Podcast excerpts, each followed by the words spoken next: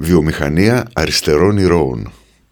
Μπορεί ο Χέλντερλιν να αναρωτιόταν τι χρειάζονται οι ποιητές σε χαλεπούς καιρούς, αλλά για τους ήρωες δεν υπάρχει αμφιβολία. Χρειάζονται πάντα. Και σε χαλεπούς καιρούς ακόμα περισσότερο. Ο ήρωας είναι το πρότυπο μιας κοινωνίας. Είναι η αφίσα που έχει κολλήσει στον τοίχο του συλλογικού της ασυνείδητου. Ο φάρος που της δείχνει από πού πρέπει να πάει και τι να αποφύγει. Είναι συμπυκνωμένες οι αρχές και οι αξίες της. Ήρωες πρότυπα, δόξα τω Θεώ, έχουμε πολλούς στην ιστορία μας. Όλοι συνδυάζουν δύο στοιχεία. Παράδειγμα ζωής και παράδειγμα θανάτου. Άνθρωποι που περιφρόνησαν το θάνατο ενώ θα μπορούσαν να τον αποφύγουν για να μην προδώσουν τις ιδέες τους. Από τον Λεωνίδα και τον Σοκράτη μέχρι τον Αθανάσιο Διάκο και τον Δημήτρη Ιτσιό. Τον γνωρίζετε υποθέτω. Έτσι που η κατοπίνη να θέλουμε να τους μοιάσουμε και στα δύο. Για αυτές τις ιδέες αξίζει να ζεις για αυτές αξίζει και να πεθαίνεις. Ύστερα ήρθαν οι σφίκες, δηλαδή η μεταπολιτευτική αριστερά. Τονίζω το μεταπολιτευτική, διότι στο παρελθόν είχε και η αριστερά ήρωες.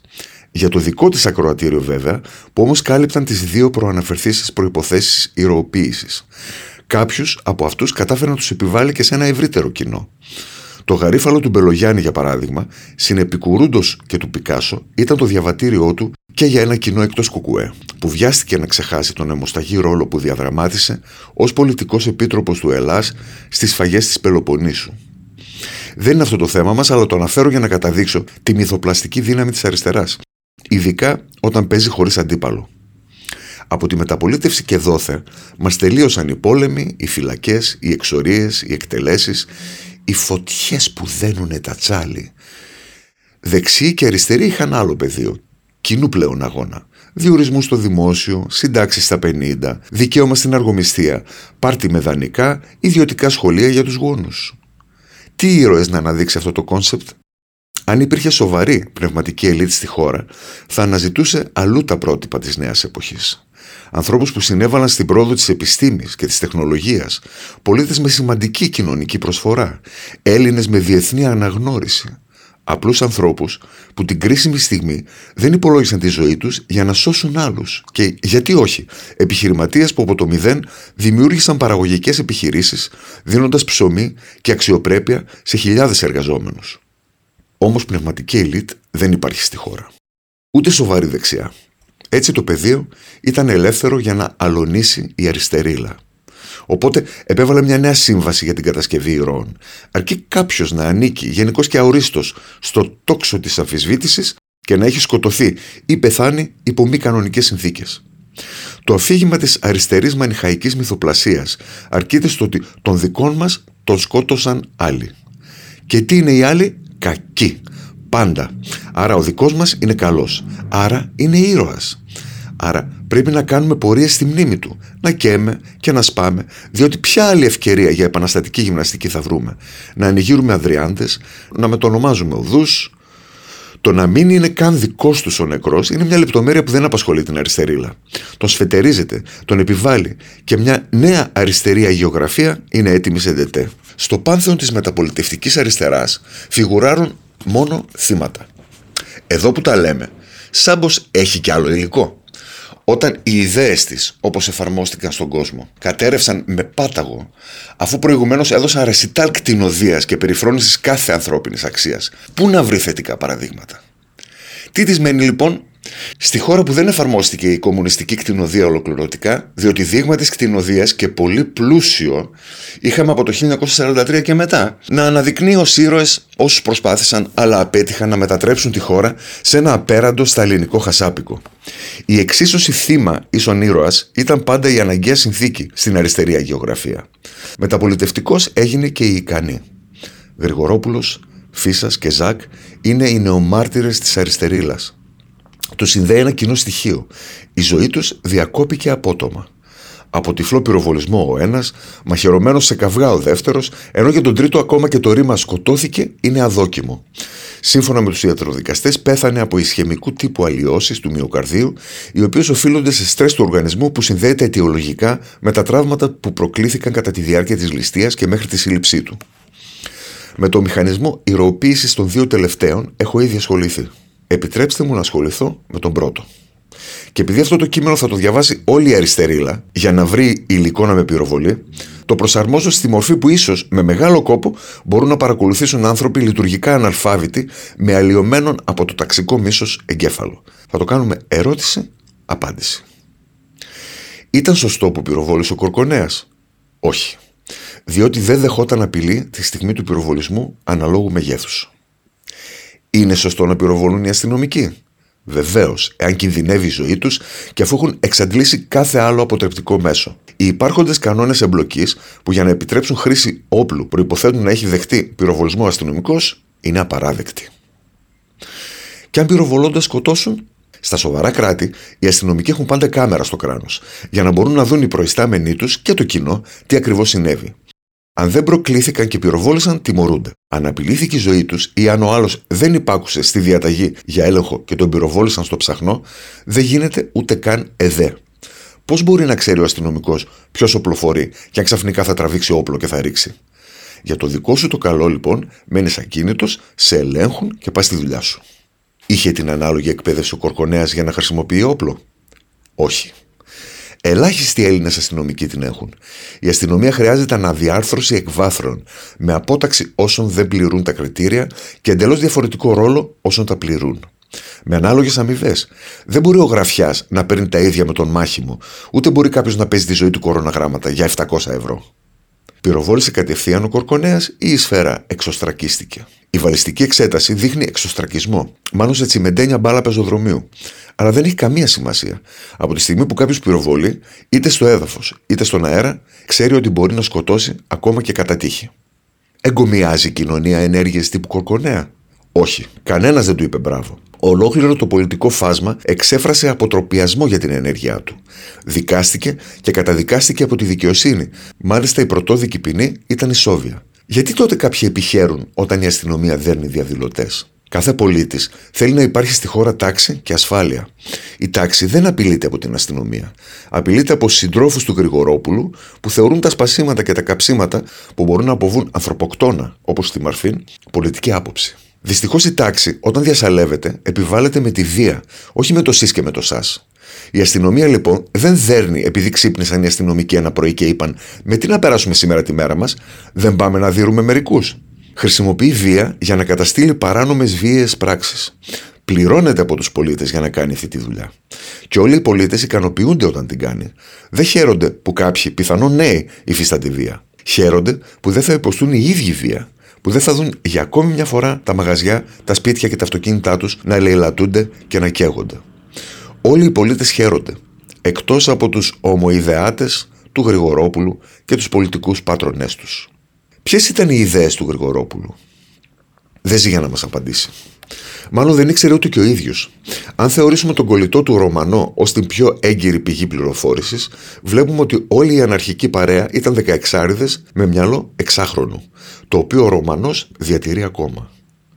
Το Requiem εντός εισαγωγικών, που έγραψε ο φοιτητής διοίκησης επιχειρήσεων, είναι ένα αξιοθρύνητο και ταυτόχρονα κομικό, ανορθόγραφο κείμενο ανθρώπου με εμφανές πρόβλημα αντιληπτικής ικανότητας, που το μόνο που αποκαλύπτει είναι η έλλειψη διαπαιδαγώγησης στην οικογένεια και στο σχολείο. Πάντως, ο κολλητός δίνει στεγνά το Γρηγορόπουλο, αναφέροντας πως έκαναν πολλές κοπάνες από το σχολείο για να ελιτεύουν σε πάρκα και πλατείες, σχεδιάζοντας τη διαρκή αναρχική εξέγερση εντός εισαγωγικών. Το σχολείο ενημέρωνε τους γονείς για τις απουσίες τους, άραγε ότι είχαν ήδη δύο χρόνια σύγκρουσης με τους μπάτσους, που είναι διπρόσωπα σκουλίκια, συχαμένη φάρα, ότι κατέβαιναν σχεδόν κάθε μέρα στα εξάρχεια, οι γονείς τους είχαν προφανώς άλλα θέματα να ασχοληθούν, και ότι τη μοιραία μέρα πέταξαν πέτρες και άλλα μικροαντικείμενα στο περιπολικό των Κορκονέα και Σαραλιώτη.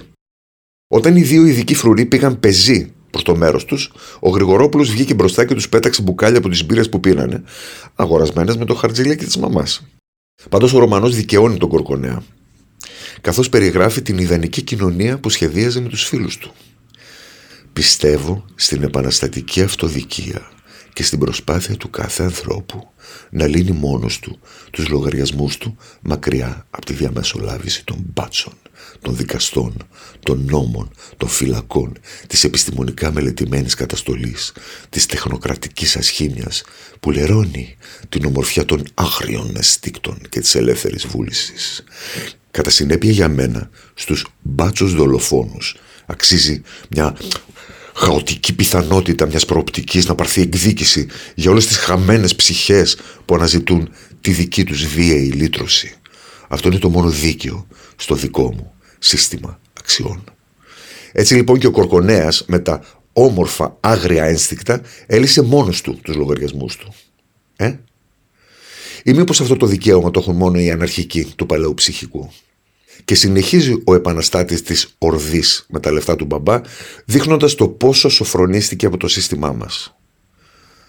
Θεωρούμε όμως φυσιολογικό να επιτεθούμε με κάθε διαθέσιμο μέσο στα αφεντικά, στους κρατικούς αξιωματούχους, στους τραπεζίτες, σε όσους κατέχουν θέσεις πολιτικής και οικονομικής εξουσίας, σε όσους προστατεύουν με τα όπλα τη δολοφονική κοινωνική ειρήνη, στους εκπροσώπους της δικαιοσύνης, στα στελέχη των πολυεθνικών εταιριών, σε όλα τα πρόσωπα και τις υποδεμές που συντηρούν και αναπαράγουν ένα σύστημα που ευθύνεται για όλη την ασχήμια που υπάρχει σε αυτό τον πλανήτη. Κατανόηση του κόσμου επίπεδου Disney. Κάτι σαν σύγκρουση του Μίκη με τον Black Pit. Και για φινάλε του καρτούν, ο θρίαμβος των καλών, έτσι όπως τον ζωγραφίζει ο Ρωμανός, με το κλασικό αναρχομαρξιστικό πλάνο, η διαρκής αναρχική εξέγερση θα συνεχίσει να πολιορκεί την κυριαρχία μέχρι ο τελευταίος εξουσιαστής να κρεμαστεί από τα έντερα του τελευταίου γραφειοκράτη. Φανταστικό. Όμορφος κόσμος ηθικός, αναρχικά πλασμένος. Βέβαια, δεν χρειάζεσαι σπουδές ψυχολόγου για να διαβάσεις πίσω από αυτές τις παραλυρηματικές ασυναρτησίες μια κραυγή απελπισίας. Μπαμπά, μαμά, δείξτε μου λίγη προσοχή. Δώστε μου λίγη σημασία. Όμως είναι πια αργά. Πώς θα εξελισσόταν ο Γρηγορόπουλος, ποιος να ξέρει. Μπορεί μεγαλώνοντας να ορίμαζε και να άλλαζε και συμπεριφορά και ιδέες. Εδώ από στελέχη του Κουκουέ, άλλοι έγιναν υπουργοί της Νέας Δημοκρατίας. Δεν θα το μάθουμε ποτέ.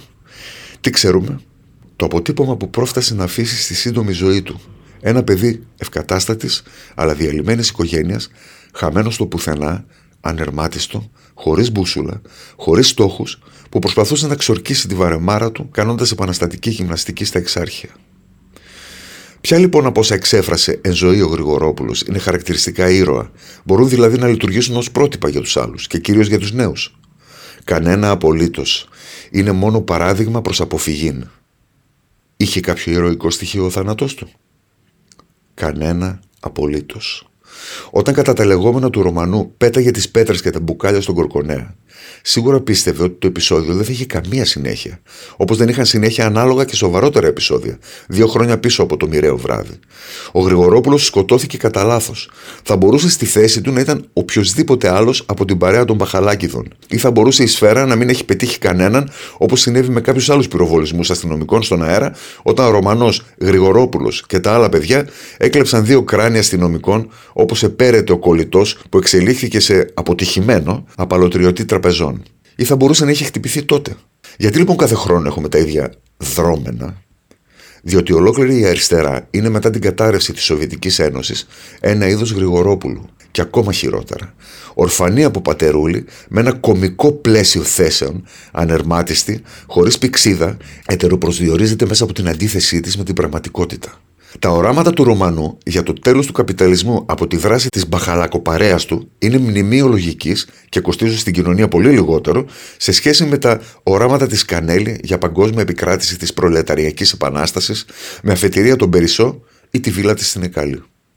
Βλέποντας την εκλογική της πελατεία να φιλορροεί, η αριστερά επιδιώκει συνεχώς συγκρούσεις, γιατί αυτές συσπηρώνουν. Συγκρούσεις στα σίγουρα όμως. Επανάσταση με το χαρτζηλίκι της μαμάς η Ρωμάνο Γρηγορόπουλη, επανάσταση με κρατική επιχορήγηση, δηλαδή με τα λεφτά των φορολογούμενων, η αριστερή. Πάντως, στον κόσμο των εφήβων με οικογενειακά και ψυχολογικά προβλήματα, η συγκρουσιακή λογική μπορεί να χτυπήσει φλέβα νέων στελεχών. Διόλου απίθανο ο Γρηγορόπουλος, αν ζούσε, να έχει οργανωθεί πολιτικά και να ήταν σήμερα στη Βουλή. Κάπως έτσι δεν ξεκίνησε και ο Τσίπρας. Καιρός όμως να τελειώνουμε με αυτό το θλιβερό ετήσιο σοου. Η φετινή αντίδραση της αστυνομίας έδειξε πως όταν υπάρχει πολιτική βούληση και επιχειρησιακό σχέδιο, ο νόμος και η τάξη διαφυλάσσονται, έστω και δύσκολα. Τι δεν είδαμε ακόμα; Την αντίδραση της κοινωνίας στη μήτρα της μεταπολιτευτικής ανομίας, την αριστερά. Χρειάζεται καιρός για να αντιληφθεί ο πολίτης ότι έχει πέσει θύμα ενός τεράστιου και πολυπλόκαμου μηχανισμού προπαγάνδας που έχει στήσει η βιομηχανία απάτης και εγκλημάτων που ονομάζεται αριστερά. Αρχίζει όμως και το συνειδητοποιεί. Είναι θέμα χρόνου να καταρρεύσει και το ελληνικό παράρτημα της Σοβιετίας, όπως η μητρική εταιρεία, μαζί με τους ήρωές του.